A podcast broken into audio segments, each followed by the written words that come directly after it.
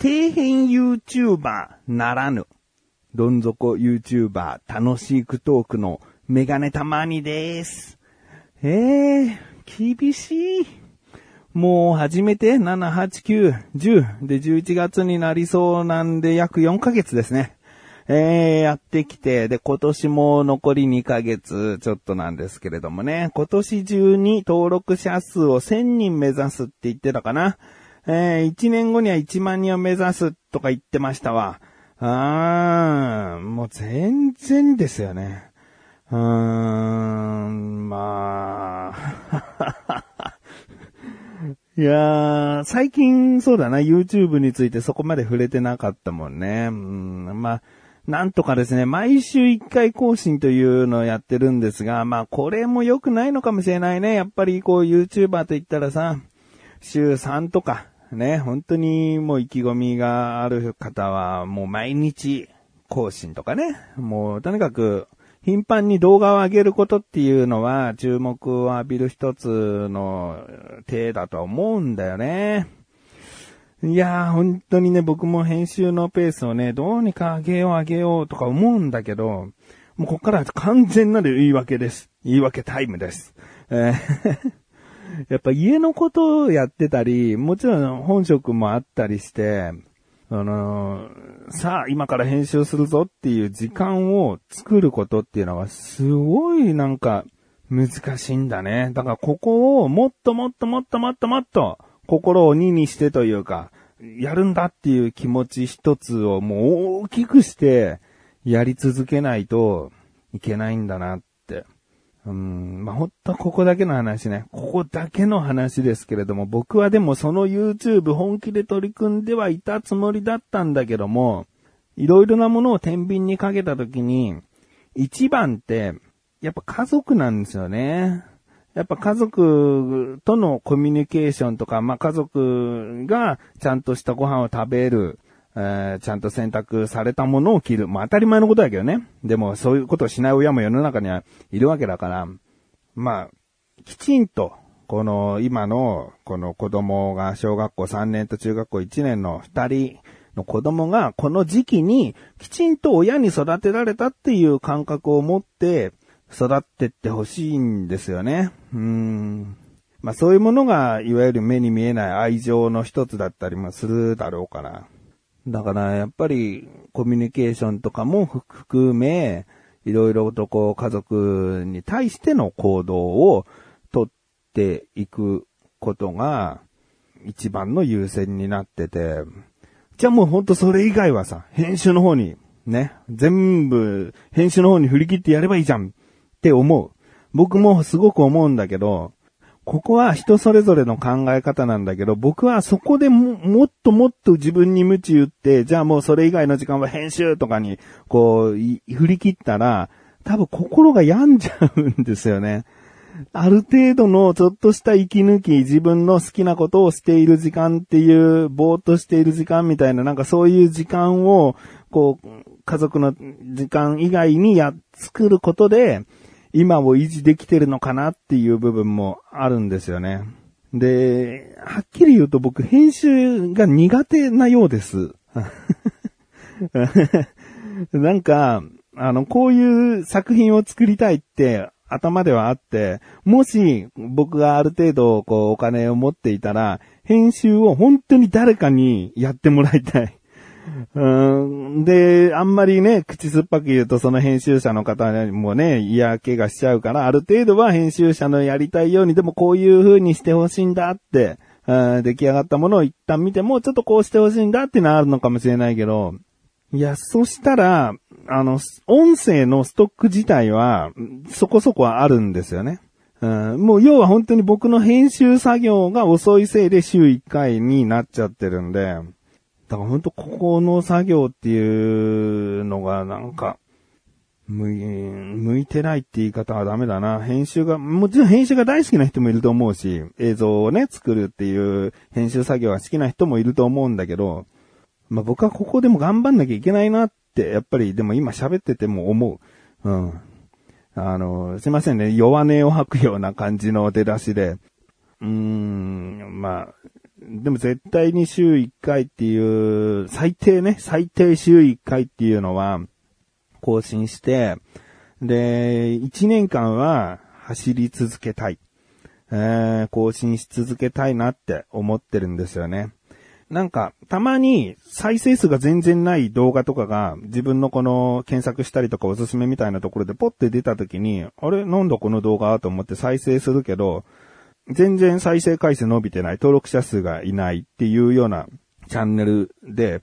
え、他にどんな動画上げてんだって思ってみると、もう更新されたのが、本当にもう数年前とかでストップしてたりするんだよね。だからあんまりそういう、なんか、続けられないやっぱりこういう状況になって、もう更新するのは馬鹿らしいや、みたいな、なんかそうやって、まあ諦めてしまうというよりは、なんか、ね、そのひ一人一人に、その、ここまできちんとやろうとか、ここまで頑張ったからまあいいかって、あの、踏ん切りをつけてね、あの、終えたチャンネルもあると思うんだけど、なんか一年間しっかりとやっていたのにっていうチャンネルはなかなかなかったりするんだね、僕が見た中ではね。うん。だからまあ、しっかり一年間はやっていって、で、それでも今の漠然とした感じ、僕がこれはいけるぞ、これはいけるぞって思う動画がことごとくこういけてないので、本当にこう、来年になってね、1年間やったってなった時には、もう本当に登録者数なんて今より数人増えてるか減ってるかみたいな状況な気がしてます。うん。それでもやり続けることで、まあチャンスを転がしておくじゃないけど、この、なんかね、あの、何が、こう、きっかけになるかわからないし、えーもしかしたら一つの動画だけがバーってこう、再生回数いくんじゃないかっていう。だから、簡単に言うと宝くじをきちんと買い続けてるって感じかな。いつか当たんないかなみたいな。うん、宝くじなんて当たるもんじゃないよっていうのがもう大前提でみんな買ってたりするんだけど、その中でも買わなきゃ当たんないよ。ね、更新しなきゃ、ね、爆発しないよっていうことなんで、そこはやり続けていきたいなと。思っております。まあ中途半端なね、えーっと、4ヶ月のこの中間報告ですが、まあ半年後にもね、ちょっと一旦、まあ今年の終わりぐらいか。あそれは楽しいトークでも、あの、そういった回をね、配信すると思います。まあ、今聞いてらっしゃる方でまだ見てない方はですね、どうか見てやってください。そしてチャンネル登録もね、週1回しか更新しないで、むしろご自身の登録チャンネルで邪魔にならないと思うんで、登録してあげていただけたら嬉しいなと思っている自分がお送りします。菊池のなだらか向上心。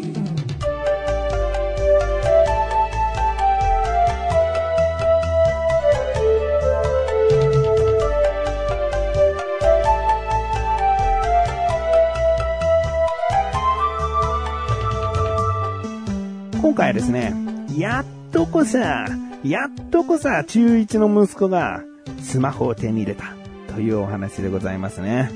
えー、まあ、あの、中学1年生でスマホを手に入れるというのは早いのか遅いのかは、まあ、その地域とか、まあ、環境とかによると思うので、これが遅いか早いかっていうのは、僕の地域の基準で話しますと、遅いですね。えー、大体中1になるちょっと前に、えー息子たちの周りの友達はもう持ってましたね。うん。もうほんと早い子だと小学校5年生とかさ、4年生でもいたかな。うん。だから持ってる人はもう全然早く持ってて。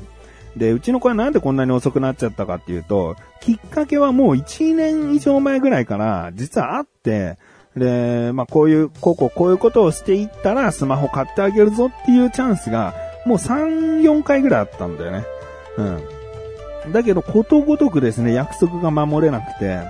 まあ、例えば、あの、自分の部屋の片付けをきちんと毎日やるっていうようなことを、とある時にはやったんだけど、それが、いつつかやっぱり、もうほんと一週間持たなかったり、えー言われなきゃできないとか、なんかそういった状況になっても、それじゃあダメだとか、でもやっぱり親としてもスマホ持ってもらうことは、助かる部分結構あってね、LINE 送ってなんか用事を伝えておくとかさ、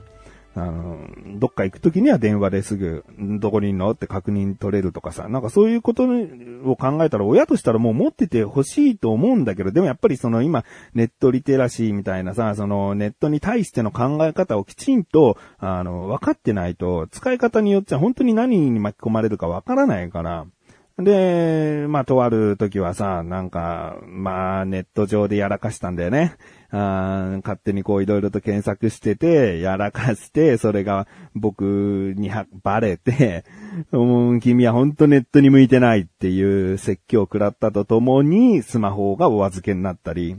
いろいろとこう続いてきて、で、中学1年になった時も、1ヶ月間こういうことをこう頑張っていけば、スマホ買ってやるぞ。もうせっかくのあれだから買ってやるぞっていうきっかけがあったんだよね。それもダメで、夏休み前に買ってあげるぞって いうきっかけもダメで、で、今回、まあこの中途半端かもしれないけども、10月の中旬に見事、あしっかりとね、やり遂げることができましてですね。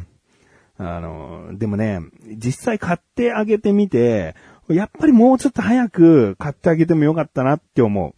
あのー、まあ、ネットでやらかしたことも過去にあるって言ったんですけれども、いろいろとね、Google の、こう、管理するアプリが優秀すぎる。ファミリーリンクっていうのがあるんだけど、これもう何かやらかしたら瞬時にこうスマホが使えなくできたり、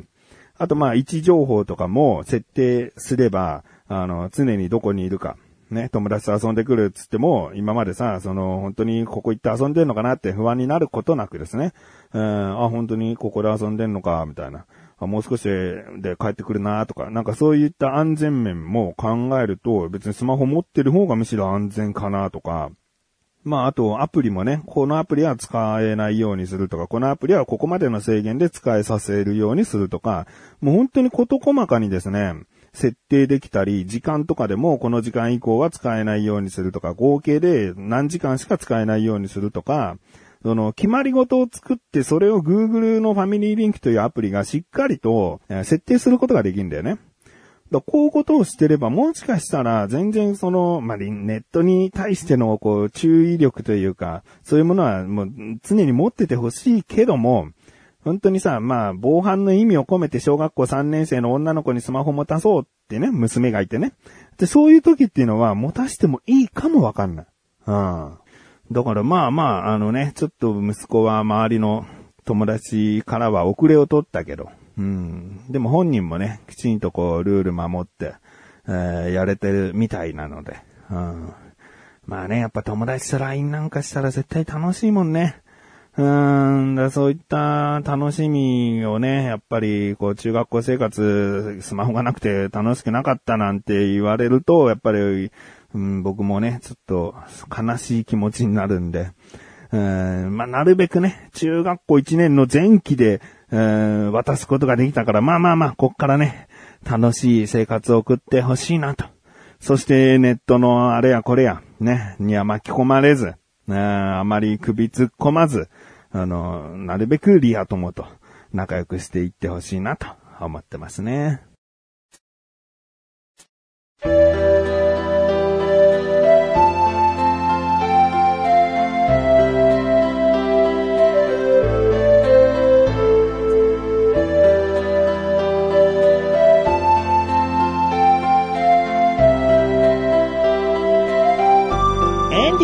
そしてすぐお知らせです。今週配信する YouTube 楽しいクトークはですね、嫌なことの忘れ方っていう相談動画ですね。えー、嫌なことをどうやったら忘れられるのかな。そういった、なんかすごく とてつもなく大きい相談。相談で言えば前回は、あれだもんね。あの、相談、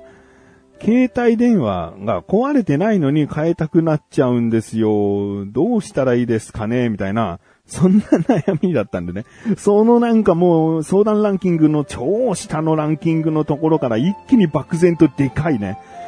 嫌なことの忘れ方を教えてくださいっていう。そういったことにね、えー、答えておりますので、気になるという方はぜひ聞いてやってください。いや、見てやってください。ということで、なったらここで狭いそちらも更新です。それではまた次回お会いでき口一緒でした。メガネかも周りでもあるよ。お疲れ様で